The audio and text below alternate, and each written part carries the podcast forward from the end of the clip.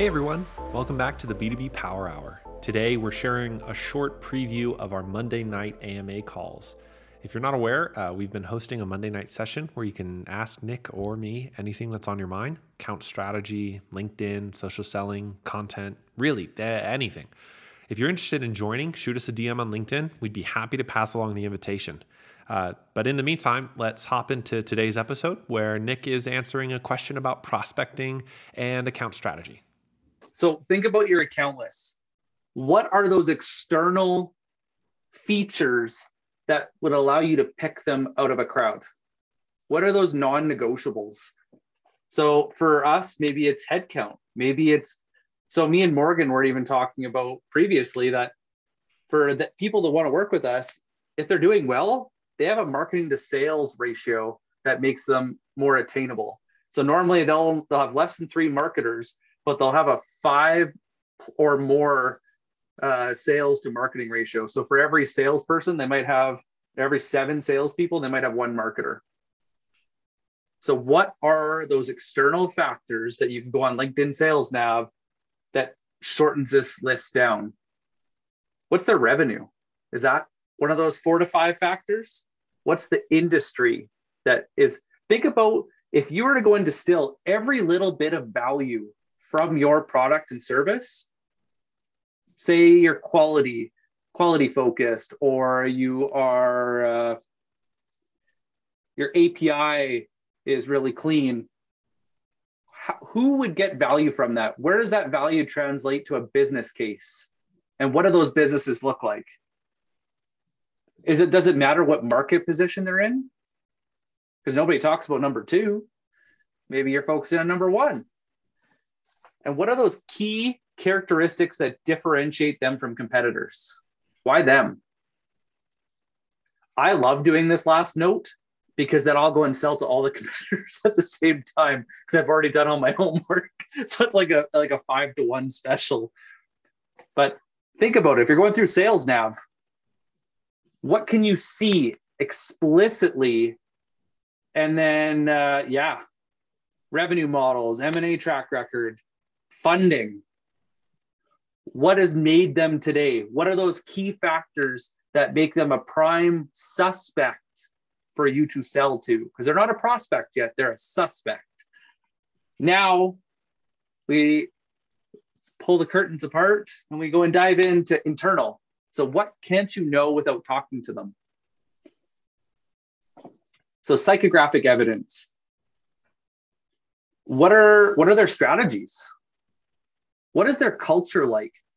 Look at how they post. Are they just doing the blank reshared garbage? Are they looking at using more LinkedIn? Is their culture very open? Do they experiment in public? What are their driving forces? So, for example, if you're looking at um, a public company, you can go to their investor reports, look at their annual strategies. What are they focusing on this quarter? What's their SWOT? What are their goals? And then what do they believe about it? What are those attitudes and beliefs? This can be found from their internal team, their board, their executives, and key people. Because basically, shit doesn't flow up. People look for certain things because whoever owns the P&L will look for certain things. Whatever's important to them is what flows down. So what do they need to hear to make a decision? And now you're looking at so what is the physical evidence? Something you can point to if you're a detective or if you're a lawyer going to court.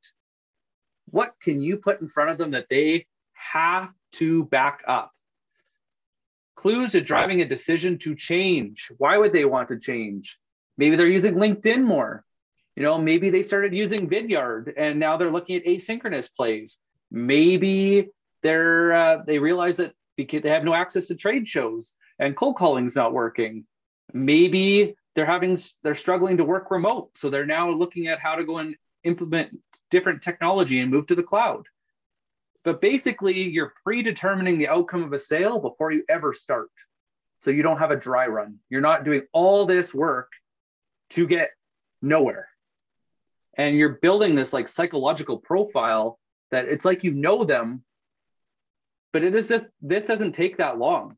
It sounds like it's a behemoth, The first time it might take you a few hours, but once you've done it enough, it takes you about 30 minutes per account. Where this gets a little bit tougher is figuring out some of these business drivers. What are the financial metrics that they judge? What are their KPIs? What is their definition of quality? Is it a main driver for them? What is their competitive drive? Who, like Nike with Adidas, kill Adidas? That was Nike's driver for a long time. What is that motto in house that drives them to kick ass? Figure it out. But this is where it gets really interesting. And this is why I said you guys started on step four, is you started on routing. You tried to route into the account before looking at why the account. Right? And I don't know why this doesn't get taught, but the question you need to ask is who gets the call in the middle of the night when shit goes astray and things don't go the way they need to? Who gets the call? Who is responsible for that to work? And then think about who are the ultimate victims the individuals whose ability to accomplish personal and professional goals are being stunted or eliminated because this change they so desperately need your product isn't in their lives. Who are those victims in those companies? Don't focus on title yet. Focus on responsibilities. What is their day-to-day jobs that they cannot perform properly? Okay. And then who is the ultimate victim? Who owns the p&l I start with the victims in order to build my formula. But I need to have enough physical evidence before I start to go and start this whole process. Or else I can you can go and do 17 proposals and get one close because the proposal is basically taking all of this and writing all of this change management. And basically, when you're done that last meeting, you could just submit it because it's all just your notes. And so, what is your value hypothesis? Are you also seeing this evidence and does this degree of risk relative to other priorities warrant taking the time to check the validity of this hypothesis? Basically, is this top of mind? Do you care? If, it, if you do not care, if this is not on your list of things like on the docket this quarter for investment, let's put a pin in it. Let's come back. And this is where you building pipeline becomes crazy because now you can plan out quarters a year in advance or more depending on their cycles. But you have to ask and you have to have the right person that know how they're funding all of this shit. Okay first formal contact. My favorite way is getting a like a, getting a referral. How are you doing that? You guys kind of disregard this but does the caller suggest that the conversation that is about to ensue may not be appropriate and ask you to decide if it is? Like what you're doing is forcing them to make a decision is is this important when you make that first contact? You know, I gave you this formula. Does it make sense? But this first formal contact is the owner of the P&L. You're making your business case. It's that cold call, that email, that LinkedIn message that goes up the ladder you i have approached companies six seven ten times before i go to my firm formal contact because i've been fact gathering with stuff that i couldn't get off the internet or because i didn't have access to the tools to do it remotely. But how are you routing into that account? What is the lowest hanging fruit way? Is that executive on linkedin are they over the age of 55 and maybe it's better to go and send them an email or go and make a cold call because it's more natural for them. Or maybe you know surprise and delight them because you see that they're speaking at a trade show in a month and so you show up. Or maybe you send them a gift because it's very obvious that this is really something's really important in their life. So you send them a cheap gift that's cheaper than you know how much money you're going to make on the deal. But this is where it becomes an investment of your time because this is a lot of work and everything is fighting for our time. And so if you just start with routing, you're you're too far down the list and you're going to be a commodity and you're going to be focusing on price. But when you have key business indicators that you are driving, you're building a business case for a broader implementation than just selling a product. And it might even just be simple. And then I pulled like this is one of my things that I really love is then you set up a diagnostic agreement. Too many of us work for free or cheap. We do all of this problem solving when they haven't agreed they have a problem. I uh, I joke and I call it vampire sales. And, and you know, in in folklore, vampires have to be invited in in order to come into your house. They need to invite you to help solve the problem. Or else you're if you're always pushing the sale, what do you think is going to happen when they go to implement it? they'll never see value. They won't actually go and be the ones that refer you future business. You're shooting yourself in the foot just trying to hit quota. You're not actually placing good business. So, what are the parameters for a continued conversation? So, yes, they say in the discovery call that your numbers are correct and that it makes sense. You have a proposed agenda. Who are those participants that need to sit in that discovery call or that next purpose for you to dive into the business case? Have have an ability to get feedback. This is where proposals go so wrong is it's one-sided. You're guessing what they want to see. Who is your internal champion that can give you feedback to fine-tune this sucker so that you're actually getting to the root of all evil? What are the facts and figures needed to check for symptoms of the customer's problem?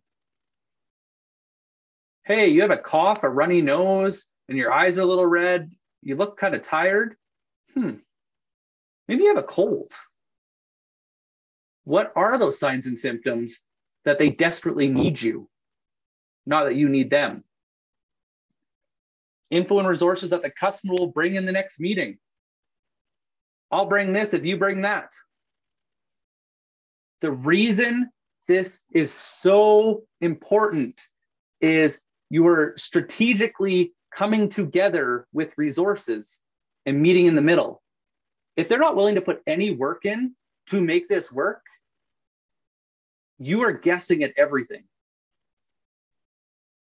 This is the whole point of doing this diagnostic, of taking this account based approach, is that you are building the value and have a business case.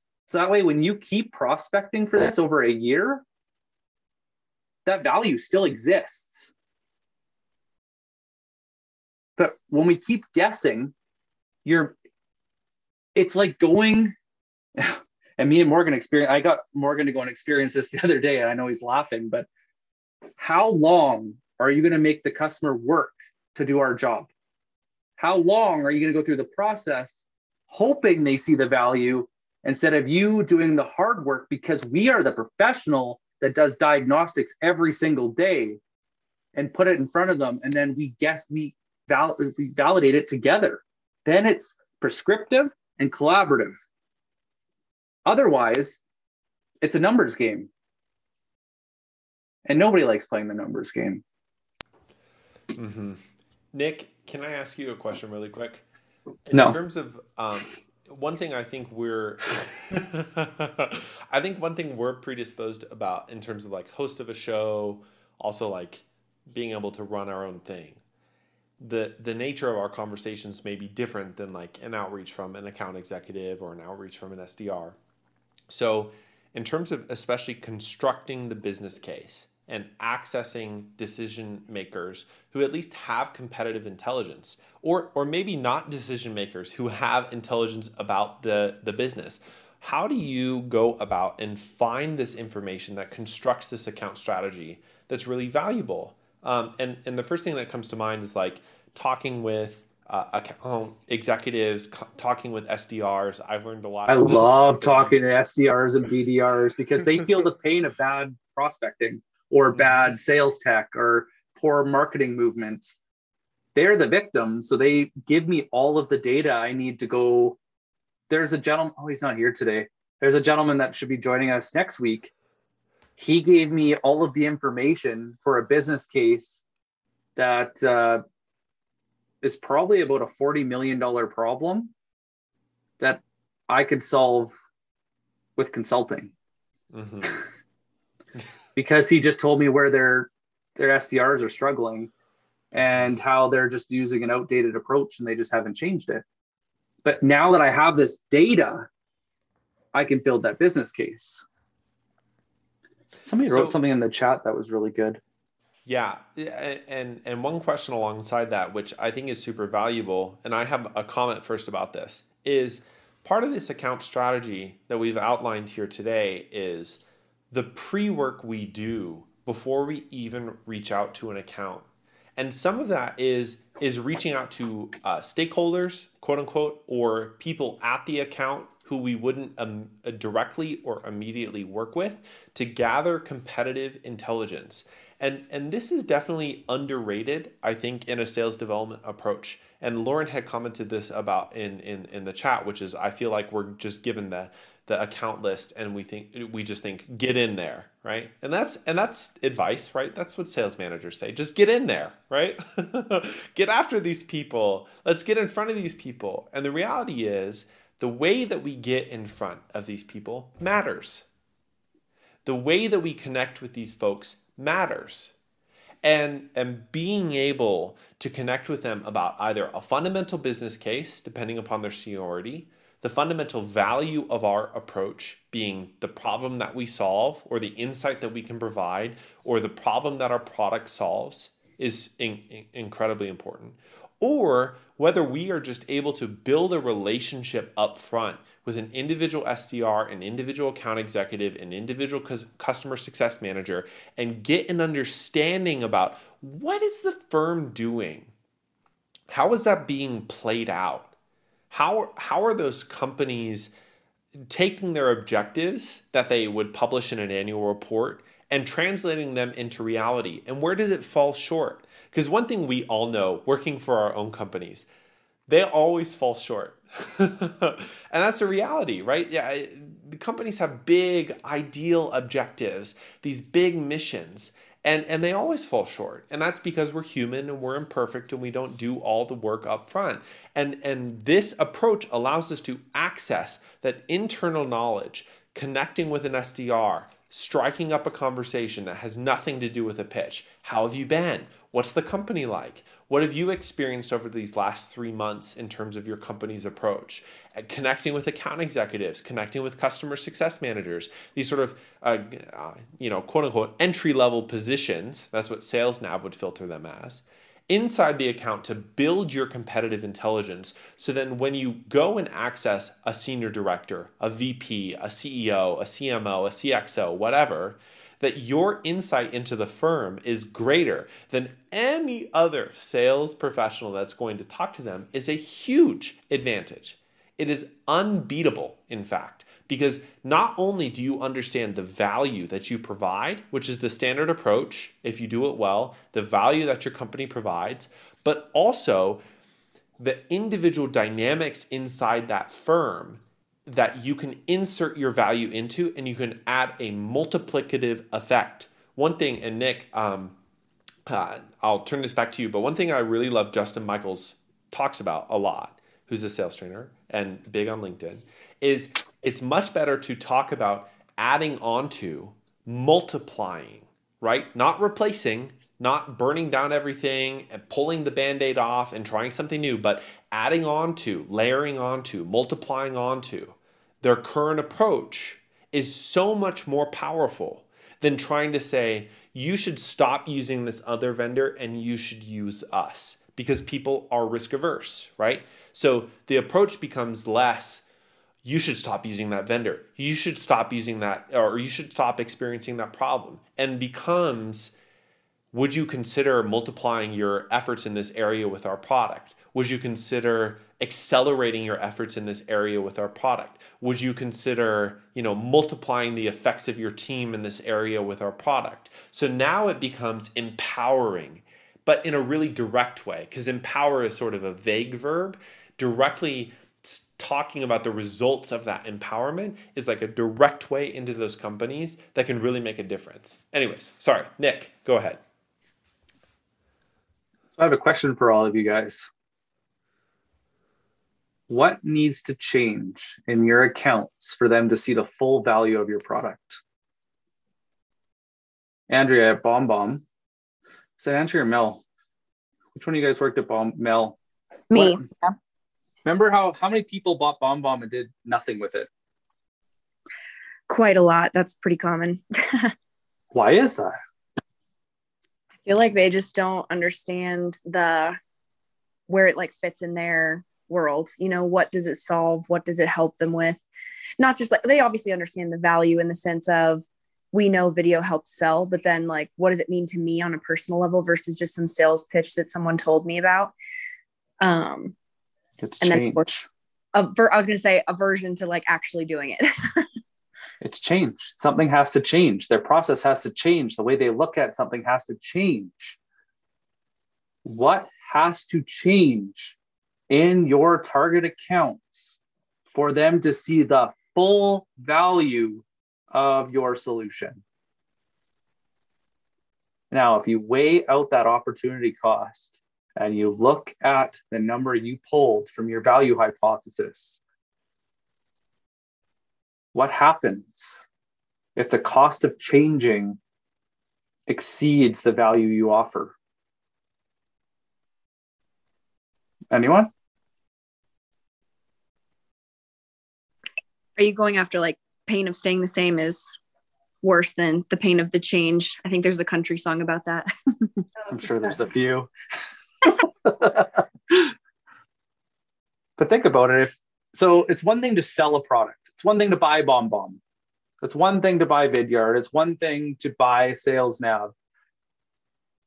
How much training, how much mindset shift, how much process needs to go into buying Sales Nav and actually seeing the full value from it?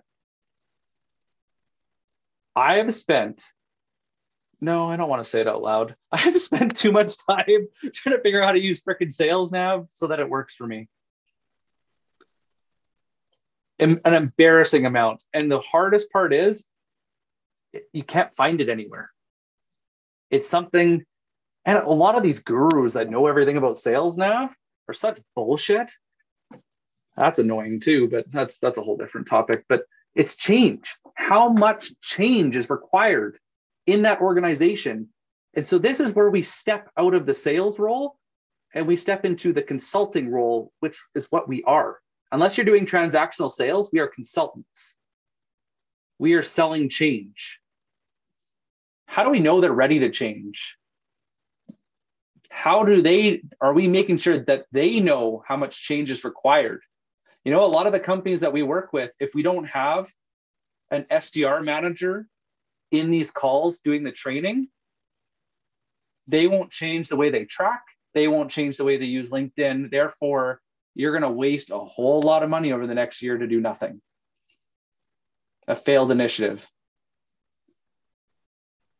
But think of the accounts you're targeting right now.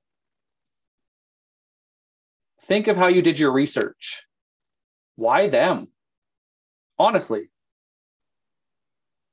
one of the one of the best things I ever did, it's it's a little bit different than this, is people used to always go and say, you know, I deserve they do the pep talk before they'd ever do cold calls.